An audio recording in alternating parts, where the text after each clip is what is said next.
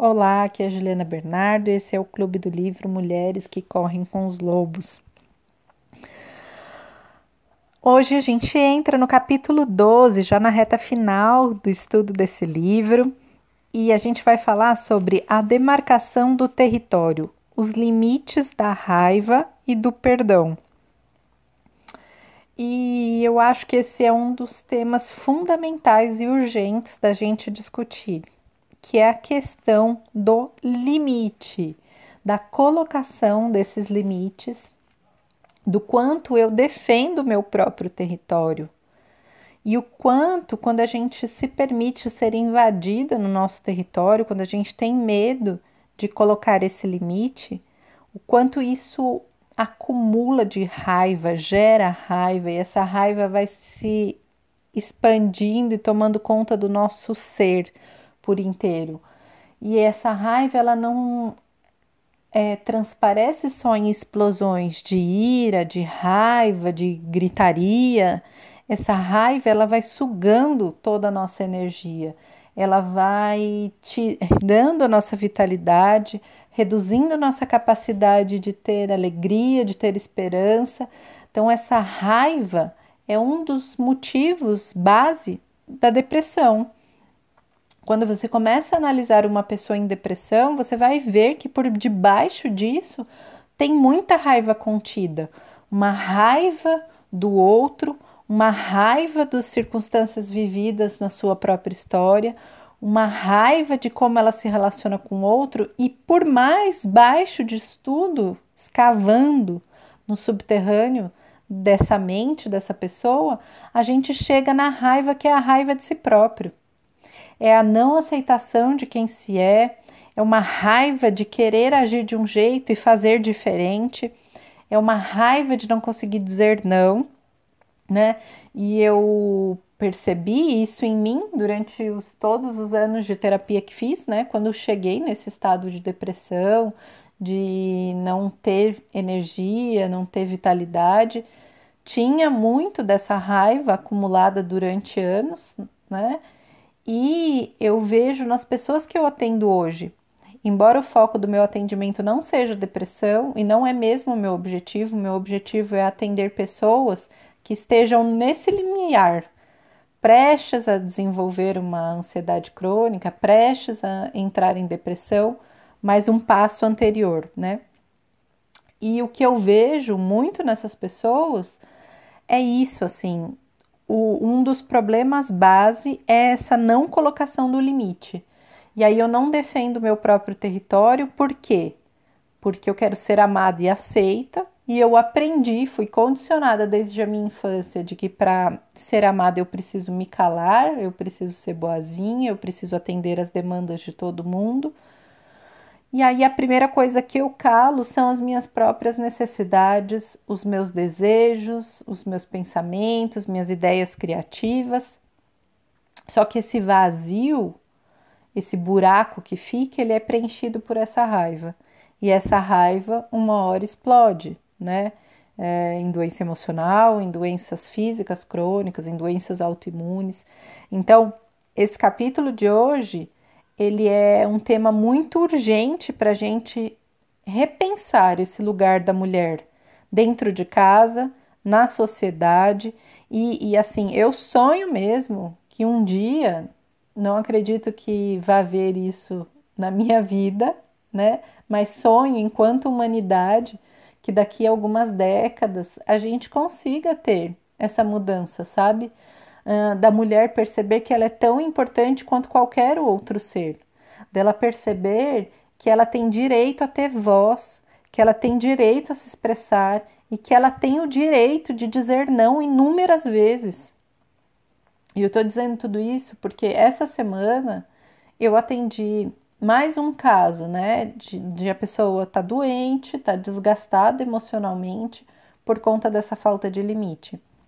E se isso é muito comum na nossa faixa etária, né, eu tenho 35 anos, a maioria das pessoas que eu atendo tem entre 30 e 40 anos, mas eventualmente atendo pessoas mais velhas, com 55, 60, 60 e poucos anos. E quando eu atendo um desses casos de mulheres um pouco mais velhas, é incrível o quanto o nível de submissão era maior, assim, o quanto uma década, duas décadas fazem diferença, né? É, e se tem um lado bom da gente ver que existiram pequenos avanços, ainda que a passos né, lentos, é, o quanto essas feridas ficaram nessas mulheres. Assim, uma mulher dizer que o sonho dela é, é poder falar não, é poder pronunciar não. E o sofrimento que gera não se sentir capaz de fazer isso, assim, para mim ainda é uma coisa chocante de experienciar, de testemunhar, de ouvir. E, e aí por isso assim que, que esse capítulo para mim é assim fundamental que a gente exercite, não que a gente só ouça, não que a gente só reflita, mas que a gente seja capaz de praticar no dia a dia e de convidar outras mulheres a também praticarem. Então, se você observa na sua mãe, na sua avó, na sua tia, essa completa dificuldade de dizer não, não estimule esse comportamento. Não estimule sobrecarregando essa mulher, mas estimule ela a dizer não, a fazer diferente, a investigar quais são as coisas que ela tem vontade verdadeiramente de fazer, além dessa compulsão por agradar. E o capítulo começa da, segun, da seguinte maneira, né? Sob a orientação da mulher selvagem, resgatamos o antigo, o intuitivo e o arrebatado. Quando nossa vida reflete a dela, agimos com coesão. Persistimos ou aprendemos a persistir se ainda não sabemos tomamos as medidas necessárias para manifestar nossa ideia no mundo. Recuperamos o foco de atenção quando perdemos. Ouvimos nossos ritmos pessoais. Ficamos mais próximas de amigos e parceiros que estejam em harmonia com nosso ritmo selvático e integrais. Optamos por relacionamentos que proporcionam nossa vida intuitiva, instintiva e criativa estendemos nossa mão para beneficiar os outros. E estamos dispostas a ensinar parceiros receptivos tudo sobre os ritmos selváticos, se necessário. Existe, porém, um outro aspecto do autodomínio, que é lidar com o que só pode ser chamado de fúria da mulher. A liberação dessa fúria é obrigatória. Uma vez que a mulher se lembre das origens de sua fúria, ela passa a considerar que não pode nunca parar de ranger os dentes. Por ironia, também sentimos muita ansiedade para dispersar essa fúria, pois ela nos dá impressão nociva e aflitiva. Queremos nos apressar a nos livrar dela. E daí, uma dessas ânsias por nos livrar dessa fúria é maquiá-la é deixar ela lá bem no fundinho, quieta, como se a gente não tivesse sentindo. Só que quando a gente faz isso, a gente se machuca. E cada uma dessas vezes que a gente faz isso é uma feridinha que vai ficar lá aberta, que você pode ignorar, mas ela vai começar a ter pus, as bactérias vão se proliferar. E, e quando você olhar para isso, essa ferida vai estar tá muito maior, porque uma feridinha vai grudar em outra, que vai grudar em outra, até que vai virar assim um lamaçal, uma daquelas feridas que quando a gente vê na perna de alguém a gente não consegue nem olhar por muito tempo. Não sei se você já teve essa experiência em hospital ou em alguém, né, com a ferida exposta na rua. É deprimente olhar uma ferida dessa, só que essa é uma das feridas que muitas mulheres acumulam na alma. Por engolir a seco a raiva e tantos sapos acumulados, engolidos, entalados na garganta. Então, nós vamos começar esse episódio de hoje de uma forma diferente. Antes de eu entrar aqui nas histórias e na, na minha análise a respeito do, do que foi lido, eu quero que você faça um exercício. Você vai pegar alguns travesseiros, almofadas, o que tiver aí na sua sala, no seu quarto. vai pegar um momento só para você, de preferência quando não tiver ninguém em casa, mas se tiver, você avisa que você vai fazer uma atividade que vai ter alguns barulhos.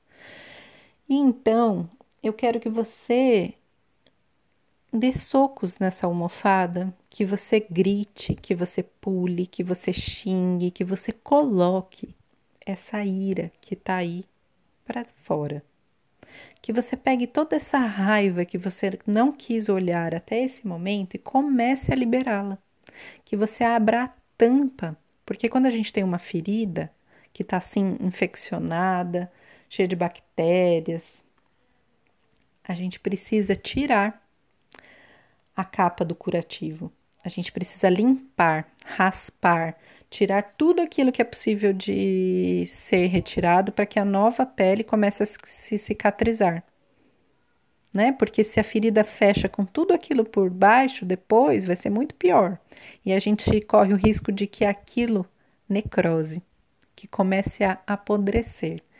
Então, o meu convite hoje é para você liberar essa raiva, para você gritar, para você estapear essa almofada, para você pular, dançar, se movimentar, fazer o que for necessário para colocar essa raiva para fora, para que você não adoeça verdadeiramente. Eu sei que isso é só um exercício simbólico, é como se fosse um ritual, isso é um momentâneo, mas pode acreditar que vai trazer benefícios. Ah, se a gente estivesse fazendo isso presencialmente, a gente poderia fazer uma meditação ativa de cerca de uma hora em que a gente libera essa raiva assim de uma maneira muito intensa. Mas como eu não tenho como acompanhá-las e ver como isso está sendo feito, fazer esse exercício, que seja por 10 a 15 minutos, de você permanecer, é, permitir que seu coração se abra, que tudo que está lá, dolorido, machucado, venha à tona. Você pode, inclusive, abrir a boca e fazer um exercício que a gente chama de canto do coração e deixar que saia um som pela boca. Então você estapeia as almofadas, faz tudo aquilo que quiser, grita e depois deixa que saia o som sem você pronunciar nada é, intencionalmente. E aí você abre o som e faz ah e deixa que saia o som da sua alma, do seu coração. E enquanto o seu coração canta, você permite que seja colocado para fora toda essa raiva, ressentimento, mágoas que estão aí dentro, tá? Então dá um pause agora para fazer isso e depois você retoma aqui no episódio. Muito bem. Espero que você tenha feito de verdade o exercício e aproveita e me escreve contando como foi. Agora a gente vai para um segundo exercício, que é um exercício proposto pela Clarissa nesse capítulo, não nessa ordem que eu estou apresentando aqui, mas que eu gostaria que você fizesse também. Que é o seguinte: ela fala que alguns países, inclusive no Brasil, isso é bastante comum, ao longo de estradas de alguns lugares, você encontra algumas cruzinhas brancas, que são pessoas que morreram naquele local seja por um acidente, seja porque a pessoa foi atropelada, passou mal, ou porque teve alguma briga. A pessoa teve sua trajetória alterada naquele ponto, faleceu e ali ficou uma cruz em homenagem a essa pessoa, lembrando-se que uma alma partiu naquele momento. E ela diz que um exercício muito interessante de fazermos é perceber onde estão essas cruzes que ela chama de descanso ao longo da nossa trajetória de vida. Então, você vai pegar o seu diário, o seu caderninho agora e vai marcar quais foram aqueles momentos traumáticos, as vivências doloridas da sua vida, os fatos que roubaram seus sonhos, que acabaram com as expectativas que você tanto tinha, que causaram profunda frustração dos seus planos, momentos em que você perdeu a esperança. Você vai lá no seu caderninho agora e vai fazer uma cruzinha para cada um desses momentos e coloca qual a idade que você tinha, o que foi que aconteceu, qual foi o impacto que isso teve na sua vida, quais foram as pessoas envolvidas. Então, é assim, você não precisa descrever com muitos detalhes, tá? Mas para cada uma dessas cruzinhas você pode escrever um pequeno parágrafo. Você dá um pause agora, em uns 10 minutos você consegue fazer isso. Só para você trazer a consciência quais são os momentos que você precisa olhar ainda se não encarou isso. Quais são os momentos que precisam ser valorizados na sua história? Quais aprendizados que você teve com isso? Perceber quais são os perdões que ainda precisam ser dados, não para libertar o outro, mas para libertar você de todo esse ressentimento, dessa dor, da culpa, da vergonha. Então, vai lá, é hora de fazer esse segundo exercício. E a Clarissa coloca sobre isso que qualquer um que viva muito acumula lixo. Não há como evitá-lo. No entanto, se a mulher quiser voltar à sua natureza instintiva, em vez de mergulhar numa atitude amarga, ela renascerá, revitalizada. Isso significa que se a gente não olha para essas feridas que estão aí, se a gente não resolve essas questões emocionais que ficam acumuladas ao longo das décadas, a tendência é que a gente vire uma mulher amarga. E ela coloca que isso se dá normalmente por volta dos 40 anos, essa decisão. Se você quer se tornar uma mulher amarga ou se você quer ser uma mulher bem resolvida apesar de, dos sofrimentos, das dores que você teve. E eu percebo que agora, nesse momento que a gente vive, essa crise ela tende a acontecer antes. Pode ser que aconteça aos 40, mas eu percebo que por volta dos 25 anos de idade já existe uma grande crise nas pessoas por conta dessa quebra dos sonhos, das expectativas, devido a diversos fatores, né? Devido à forma como a educação está estruturada, uh, que é a crise pós-faculdade, devido à economia que não absorverá todos esses jovens que saem, né? Que tem com muitas expectativas de como viverão a vida profissional, devido às primeiras é, primeiros problemas de relacionamento afetivos. Eu percebo que tem uma crise grande por volta desses 25 anos. E depois, essa outra crise por volta dos 40, 45 anos, quando muitas dessas mulheres que têm filhos, os filhos começam a crescer, ter certa independência, o casamento já entrou em crise ou já se desfez. Então, são momentos de crise em que a gente pode escolher o que é que a gente quer daqui para frente. Se a gente vai passar mais quanto tempo é, chorando sobre esse leite derramado, né? Como diria minha avó, sobre esses acontecimentos, ou se a gente vai decidir ser feliz apesar disso tudo. E ser feliz apesar disso tudo, eu não estou falando aqui de mascarar, de fingir que não aconteceu nada, ou de fingir que tá tudo bem, porque aí a gente cai nessa positividade tóxica, né?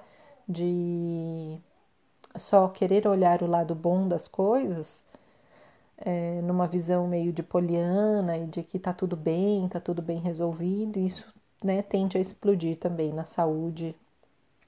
Né? O que a gente precisa ter é um, uma percepção de realidade de que muitos problemas acontecem. A gente é capaz de lidar com o nosso próprio destino e de resolvê-los e a partir disso, quem eu me torno, quais são os entendimentos que eu tenho, quais são as novas consciências e o que eu sou capaz de fazer daqui para frente, sem ficar me torturando por este passado. E mais um trecho aqui do livro para ilustrar um pouco do, disso que eu estou falando. Ora, a mulher que conseguiu se entender com a raiva volta à vida cotidiana com novos conhecimentos com um novo sentido de poder viver sua vida com maior habilidade. No entanto, um dia no futuro, alguma coisa, um olhar, uma palavra, um tom de voz, a sensação de estar sendo tratada com condescendência, de não estar sendo apreciada ou de estar sendo manipulada contra a própria vontade, qualquer uma dessas coisas emergirá novamente. E então, novamente, a mulher se incendiará. Isso aqui é, nos lembra que a gente não extirpa a raiva da nossa vida. O que a gente faz é assim: a gente consegue lidar com um pouco dessa raiva, limpa essa ferida principal e fica ainda um pouco das bactérias por lá. E depois, um outro momento, você é capaz de limpar um pouco mais dessa ferida e aos poucos ela vai cicatrizando. Todo o processo de cura, ele é uma jornada, ele não é um ponto em que aquilo se resolve de maneira mágica. A gente, em qualquer trabalho, seja né, em psicoterapia, seja nas terapias holísticas, seja num processo de autoconhecimento com outras ferramentas, a gente trabalha com essas diversas camadas de entendimento. Então, você resolve é, aquilo de uma forma mais superficial, e aí a pessoa mais madura consegue atingir um pouco do que está por debaixo daquilo. Aos poucos ela vai se aprofundando, se aprofundando, até que você consegue liberar o máximo possível naquele momento daquele sofrimento. Isso garante que vai ser para sempre? Não. Eventualmente nos deparamos com situações que vão nos remeter ao trauma original. A forma como alguém conversa com a gente, um filme que acionou uma memória antiga, uma música e diversas circunstâncias uh, que se apresentam que podem fazer com que a gente retome a nossa criança que foi ferida, a nossa criança que foi abusada, que foi calada e assim por diante. E continuando no texto, nenhuma de nós pode fugir inteiramente da nossa história. Sem dúvida, podemos mantê-la num segundo plano, mas ela está ali do mesmo jeito. No entanto, se você quiser agir em seu próprio benefício, você superará a raiva e acabará se acalmando e se sentindo bem. Não perfeita, mas bem. Você será capaz de seguir em frente. Ficará para trás o tempo da raiva em estilhaços. A raiva não é como um cálculo renal. Se esperarmos tempo suficiente, a dor passa. Não e não. Você precisa tomar a atitude correta. Só assim ela passará e sua vida será mais criativa. É, novamente, aqui a questão da escolha e da ação.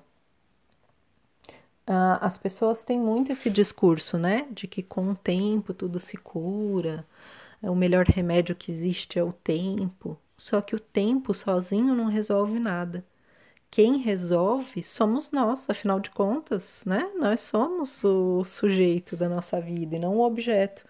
E muitas vezes nos colocamos nessa posição do objeto, da vítima, de, de alguém que espera que algo se resolva, nem que seja o tempo. Nesse capítulo, ela fala um pouco né, de como as crenças que são criadas elas definem muito da maneira como a gente age, muito de como a gente escolhe, daquilo que a gente se permite. E que essas crenças, elas são distorções da mente, elas são uma ilusão. E que quando a gente busca a nossa verdade, a primeira coisa que a gente tem que fazer é desocultar essas crenças. É trazer para o consciente, é perceber onde foi que eu aprendi por exemplo, que para ser amada eu tenho que ser abusada, que para ser amada eu tenho que me calar, que para ser aceita eu tenho que ser como todo mundo,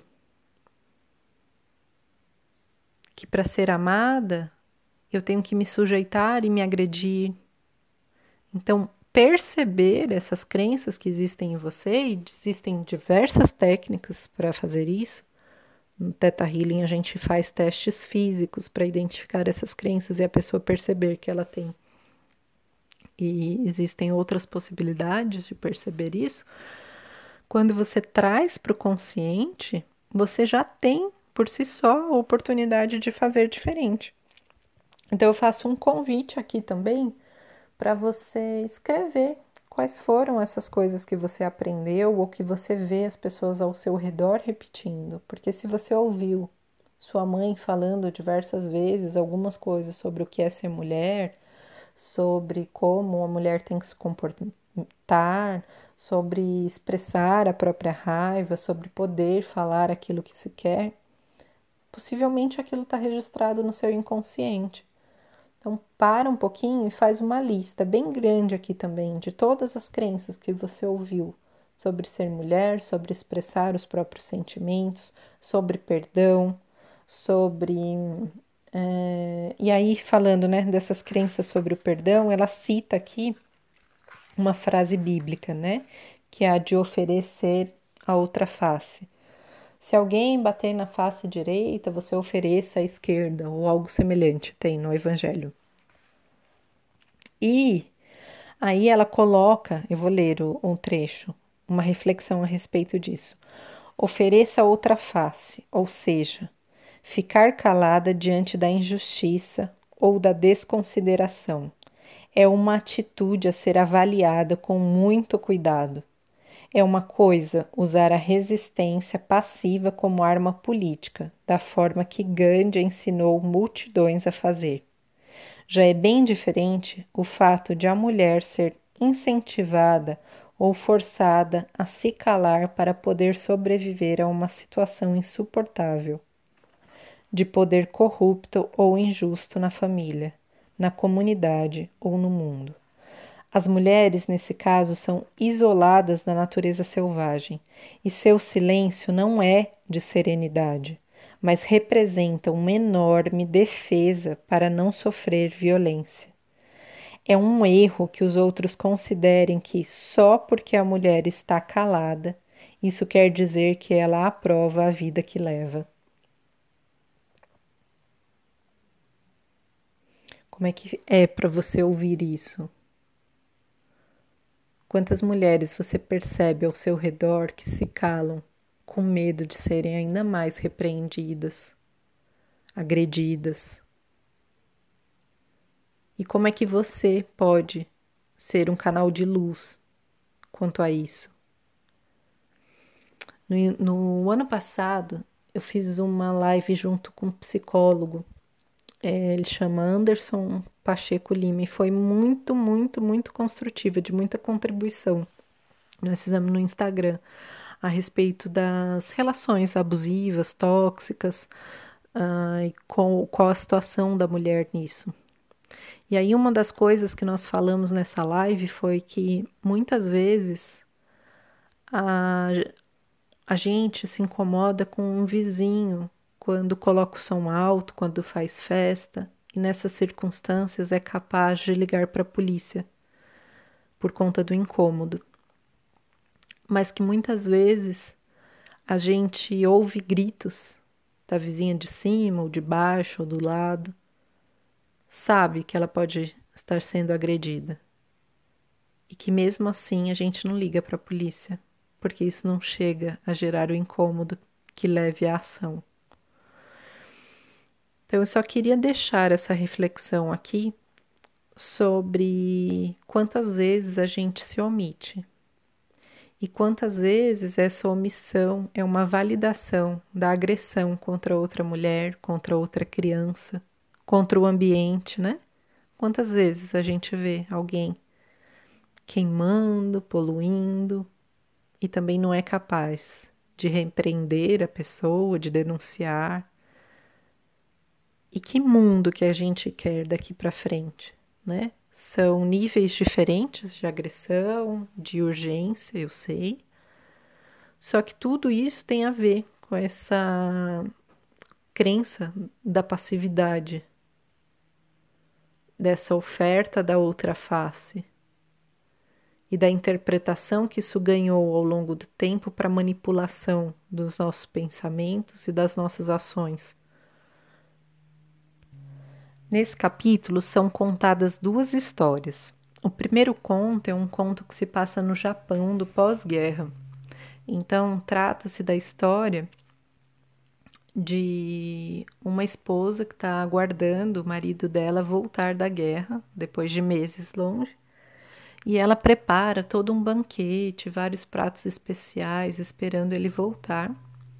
Só que quando ele volta, ele não dá o mínimo, de, é, não se interessa por conversar com ela, ele está absolutamente distante, né? Emocionalmente distante, ele vai lá e vira a mesa, destrói as coisas que ela fez e só quer ficar na floresta. Dessa mulher fica, né, atordoada com o que está acontecendo e ela resolve procurar a curandeira que mora na floresta, pedindo uma poção para modificar o comportamento do marido. Ela quer que o marido seja aquele que ela conhecia antes.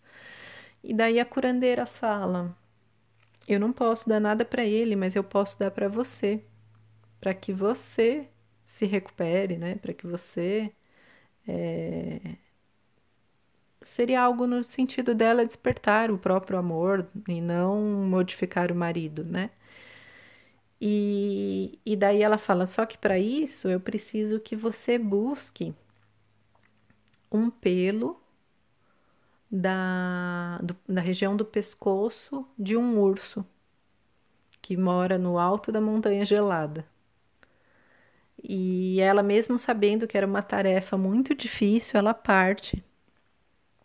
É, vai subindo a montanha, passa pelas árvores, uh, tem contato com espíritos da floresta, passa por, vence todos os desafios, sobe até a região do gelo, avista o urso, fica por alguns dias à espreita do urso, colocando comida para ele se alimentar, até que ela ganha coragem para se aproximar dele e pedir é, esse pelo.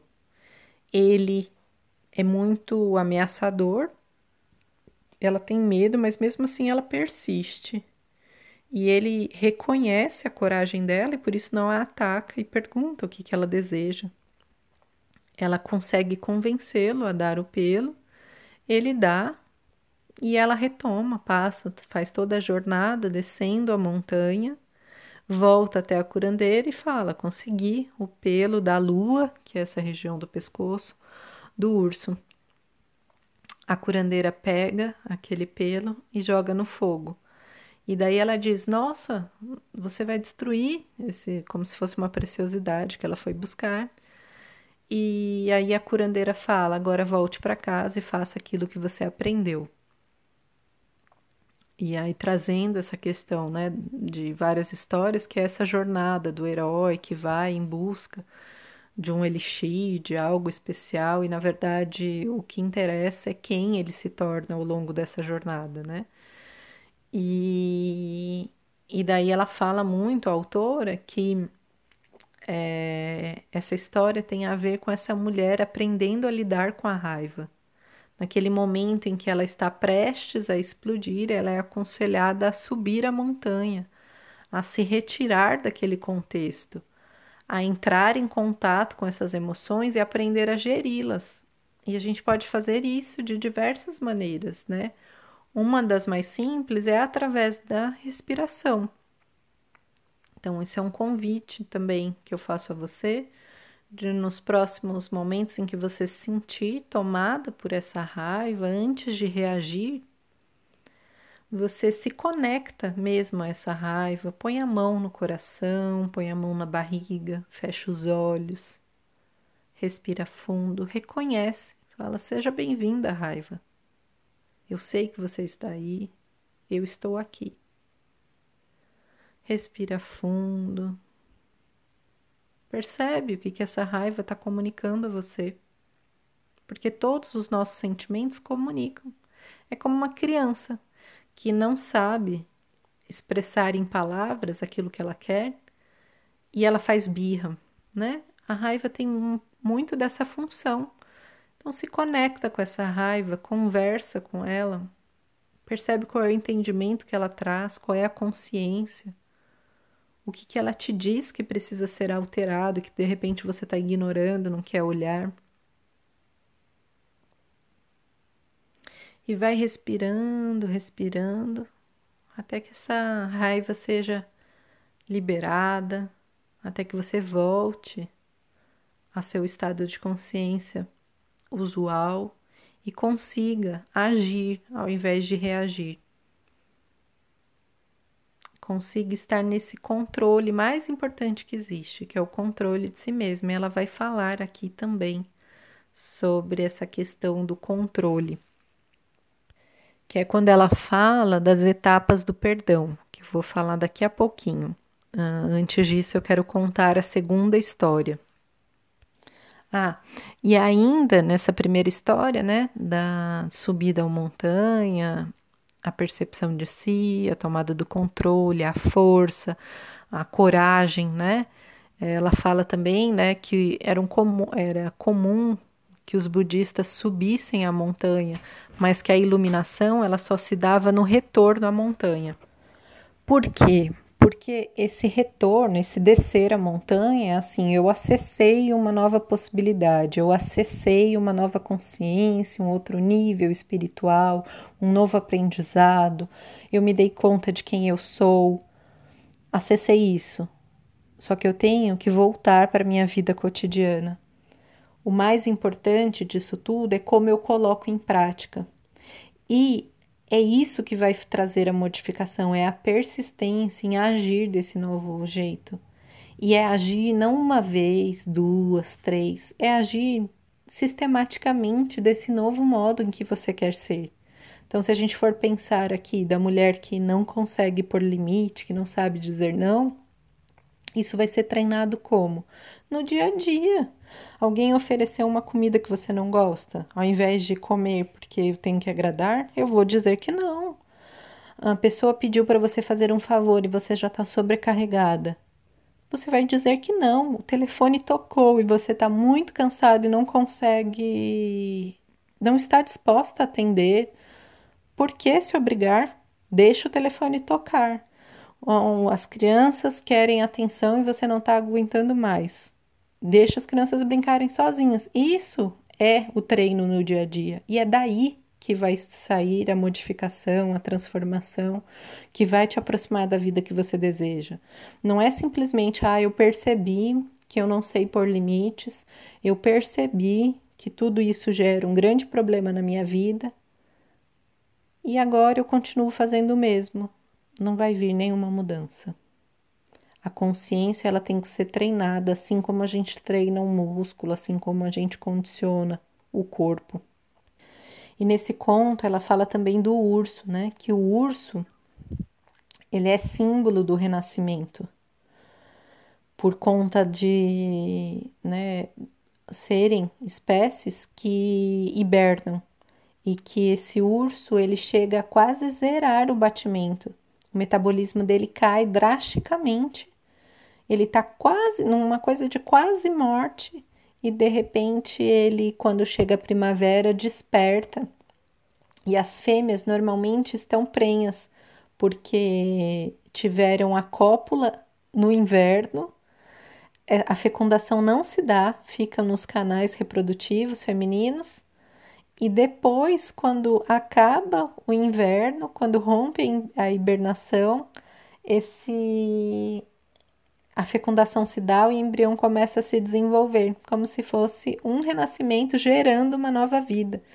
Então tem essa simbologia linda dentro desse conto que mostra né, a nossa capacidade de ressuscitar, caindo novamente da discussão da vida, morte e vida. E sempre no acréscimo que eu falo, né, da espiral, que a gente não retorna ao zero, a gente tem sempre um acréscimo, um aprendizado com todas as nossas experiências. Sobre o segundo conto, ele é bem curtinho, então eu vou ler aqui para você. As árvores ressecadas. Era uma vez um homem cujo temperamento irracível lhe havia custado maior perda de tempo e de bons amigos do que qualquer outro aspecto da sua vida. Ele se aproximou de um velho sábio, vestido em farrapos. Como vou poder um dia ter controle sobre esse demônio da raiva? perguntou-lhe.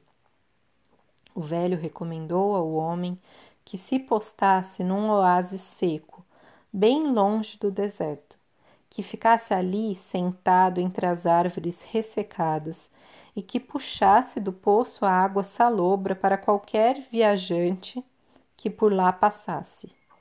E o homem, no esforço de dominar a raiva, partiu para o deserto, para o lugar das árvores ressecadas.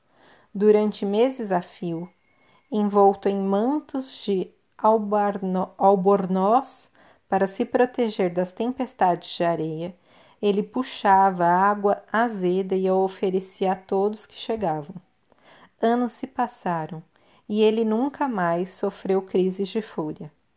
Um dia, um cavaleiro sombrio chegou ao oásis morto e lançou um olhar de desprezo ao homem que lhe oferecia água numa tigela.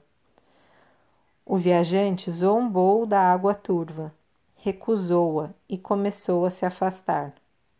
O homem que oferecia água foi acometido por uma fúria repentina, tanto que ficou cego de raiva e, puxando o viajante de cima do, do camelo, matou-o ali mesmo. Que horror! Ele ficou imediatamente aflito por ter sido dominado pela raiva. E vejam ao que ela o havia levado. De repente, surgiu outro cavaleiro a grande velocidade. Ele examinou o rosto do morto. Graças a Alá, você matou o homem que estava indo assassinar o rei. Nesse momento, a água turva do oásis tornou-se límpida e doce, e as árvores ressecadas do oásis reverde reverdeceram e irromperam em jubilosa floração. Então, nesse segundo conto é falado, né, obviamente aqui do controle da raiva, de saber lidar com ela, e mas traz além disso o aprendizado de que essa raiva ela eventualmente retornará, como eu já falei aqui nesse episódio. E que tem um lado ruim e um lado bom disso, né? Como ah, ele matou o homem, né? Claro que aqui é de uma maneira simbólica, e esse homem iria causar um estrago ainda maior. Então, o que, que a gente pode analisar disso? Como é que você entende isso? Conta para mim. E o que a autora coloca aqui, e que é algo que eu, eu sinto que faz muito sentido, porque já percebi em mim mesma é, essa armadilha, que é assim: eu aprendo a dominar os meus sentimentos, então eu não vivo mais esses momentos de fúria só que aos poucos eu corro o risco de cair no outro extremo da apatia, de ah, eu não quero mais conflitos, nossa, que preguiça de ter que me confrontar, de ter que explicar, de ter que brigar. E só que esse outro extremo, ele também é problemático, porque quando a gente vai se dando conta, a gente vai se perdendo, a gente vai se anulando, se calando. Então, esses novos ataques de fúria, eventualmente, eles são necessários. A gente não pode desprezar a função da agressividade. Como a autora já colocou em outros capítulos, aqui a gente é formado por duas forças, né? Masculina e feminina, que na análise junguiana, eles chamam de ânimos e ânima. E, e nós temos essas duas forças. Ficar totalmente polarizado em uma delas é tão problemática quanto ficar na outra. A gente tem essa tendência a ser mais é, voltada para o mundo interior, interior, a ter a intuição, a criatividade, só que a gente não pode desprezar a importância de agir no mundo, de se colocar, de brigar pelos nossos ideais, ou de colocá-los de maneira enérgica como necessário, de rosnar, de mostrar os dentes como os lobos para defender o nosso território.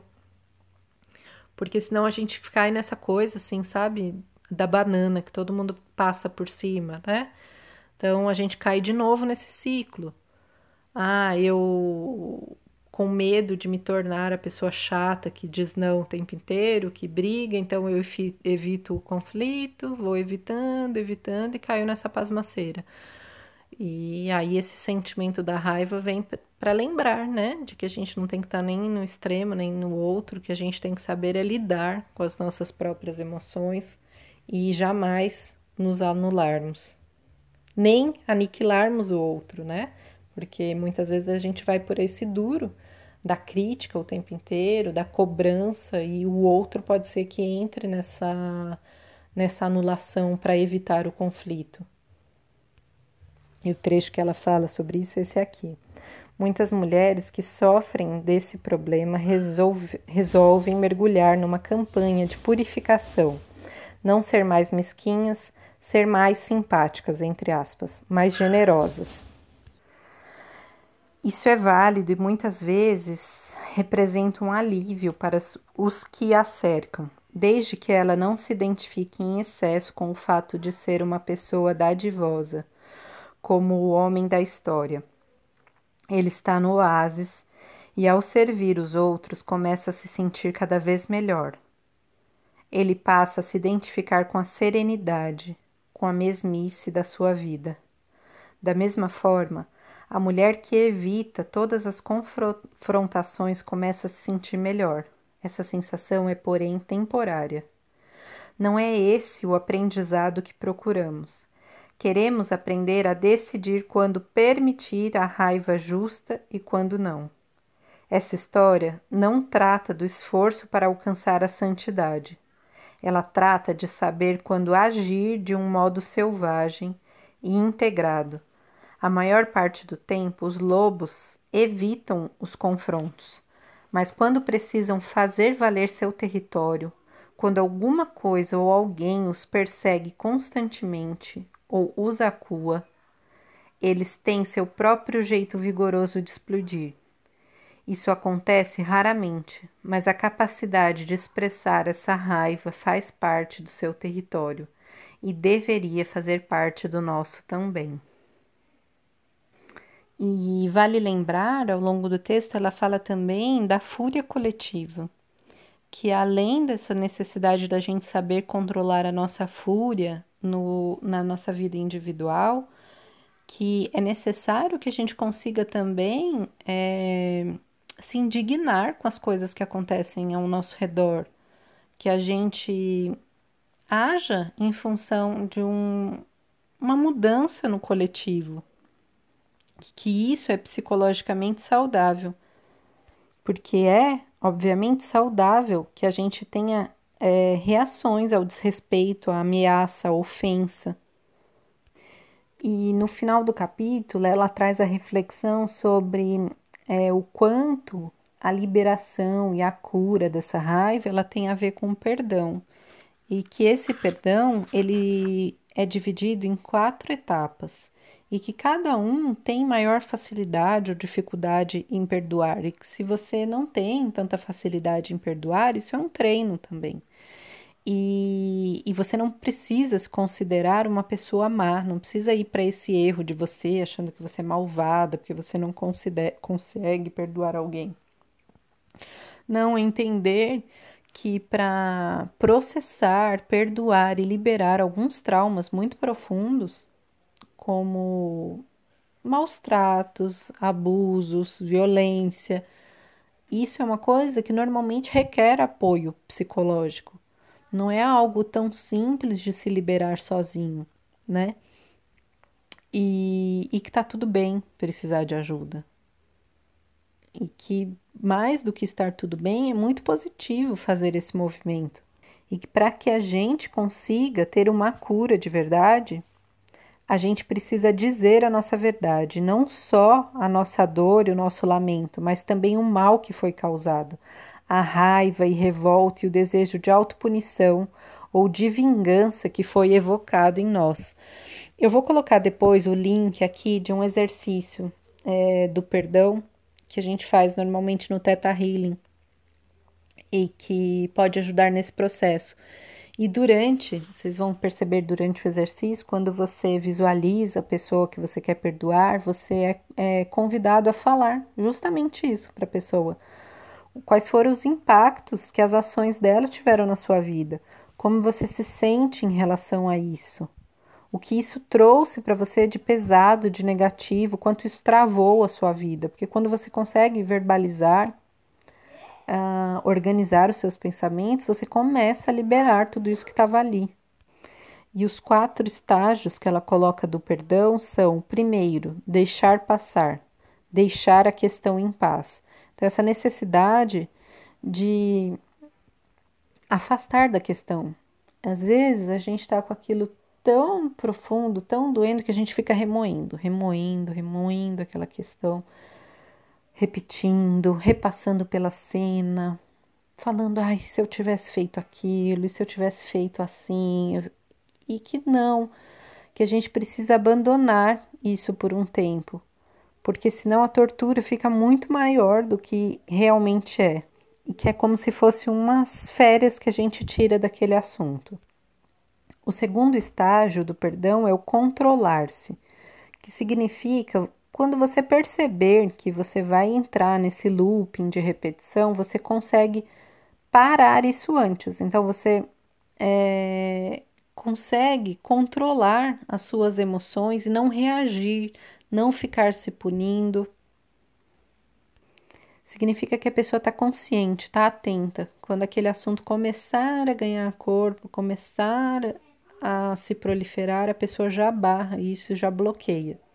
O terceiro estágio é o do esquecer. E ela coloca aqui que esquecer significa afastar da lembrança, recusar-se a repisar um assunto. Em outras palavras, deixar de lado, soltar, especialmente da memória. Esquecer não quer dizer entorpecer o cérebro. O esquecimento consciente consiste em deixar de lado o acontecimento, não insistir para que ele permaneça no primeiro plano mas permitir que ele esteja relegado ao plano de fundo ou mesmo que saia do palco. Por quê? Porque a tendência da mente é que a gente fique revivendo isso sempre. Então a gente viu alguma coisa que lembrou aquela circunstância, imediatamente a gente já ativa aquela lembrança. Mas quando a gente está consciente, a gente viu aquilo e a gente sabe que vai evocar, a gente bloqueia e esquece, tira o foco daquilo e leva para outro lugar. Esquecer é uma atividade, não uma atitude passiva. Significa não trazer erros materiais até a superfície, nem revirá-los constantemente, nem se irritar com os pensamentos, imagens ou emoções repetitivas.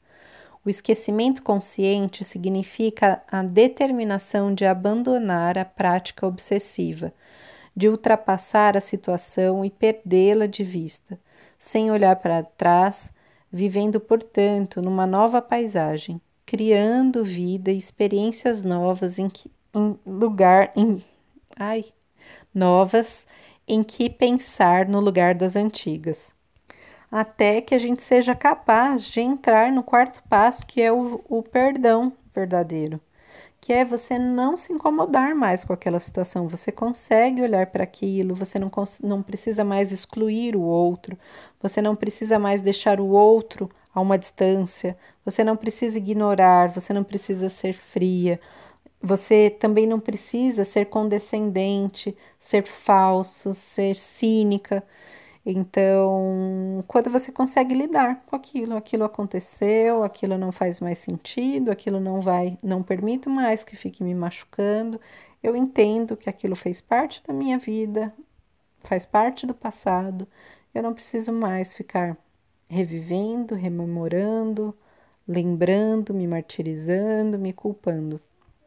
E também ela coloca que uh, o perdão, você é livre para criar o perdão que você quer. Você pode pôr condições, então eu te perdoo só dessa vez, ou eu perdoo essa vez e mais uma, ou eu perdoo por mais muitas vezes, ou eu perdoo uma parte disso se você fizer aquilo, e que é você que decide, é você que escolhe. E vou ler aqui o último parágrafo do capítulo para a gente encerrar. Como a mulher sabe que perdoou Você passa a sentir tristeza e a respeito da circunstância em vez de raiva. Você passa a sentir pena da pessoa em vez de irritação. Você passa a não se lembrar de mais nada a dizer a respeito daquilo tudo. Você compreende o sofrimento que provocou a ofensa. Você prefere se manter fora daquele meio. Você não espera por nada. Você não quer nada. Não há no seu tornozelo nenhuma armadilha de laço que se estende desde lá longe até aqui. Você está livre para ir e vir. Pode ser que tudo não tenha acabado em viveram felizes para sempre mas sem a menor dúvida existe de hoje em diante um novo era uma vez a sua espera. Achei lindo demais essa última frase. Então, era uma vez. O que é que você quer escrever daqui por diante? Então é isso. Agradeço a sua escuta. Lá no grupo eu vou colocar o exercício do perdão do outro, que está no meu Instagram e a gente vai se falando. Aguardo as suas contribuições, sugestões, críticas, o que você quiser comentar, criações a respeito disso que foi discutido. Uma ótima semana. Um beijo.